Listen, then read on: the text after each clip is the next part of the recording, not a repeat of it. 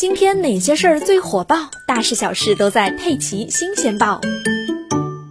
最近，上海闵行区梅陇镇有疫情防控社区的居民反映，该镇发放的第四批生活保障物资中，部分猪肉存在质量问题。闵行公安分局高度重视，第一时间展开调查。今天凌晨，警方发布了相关通报消息。四月九日，梅陇镇镇政府与上海资鱼实业有限公司签订了保供协议，约定由该公司在四月十五日前提供猪肉产品十一万份，每份规格为五花肉两斤和蹄膀一斤，涉及采购金额人民币七百六十多万元。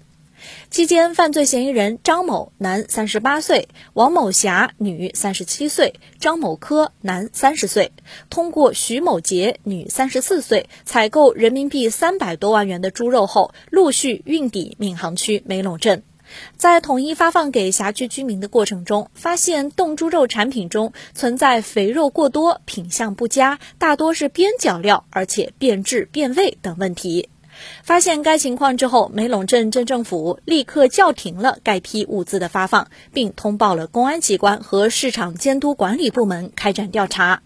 经公安机关查明，犯罪嫌疑人张某、徐某杰、张某科等人在明知提供的保供产品存在质量问题的情况下，仍然以次充好，以正常的市场价格销售，而且数额较大。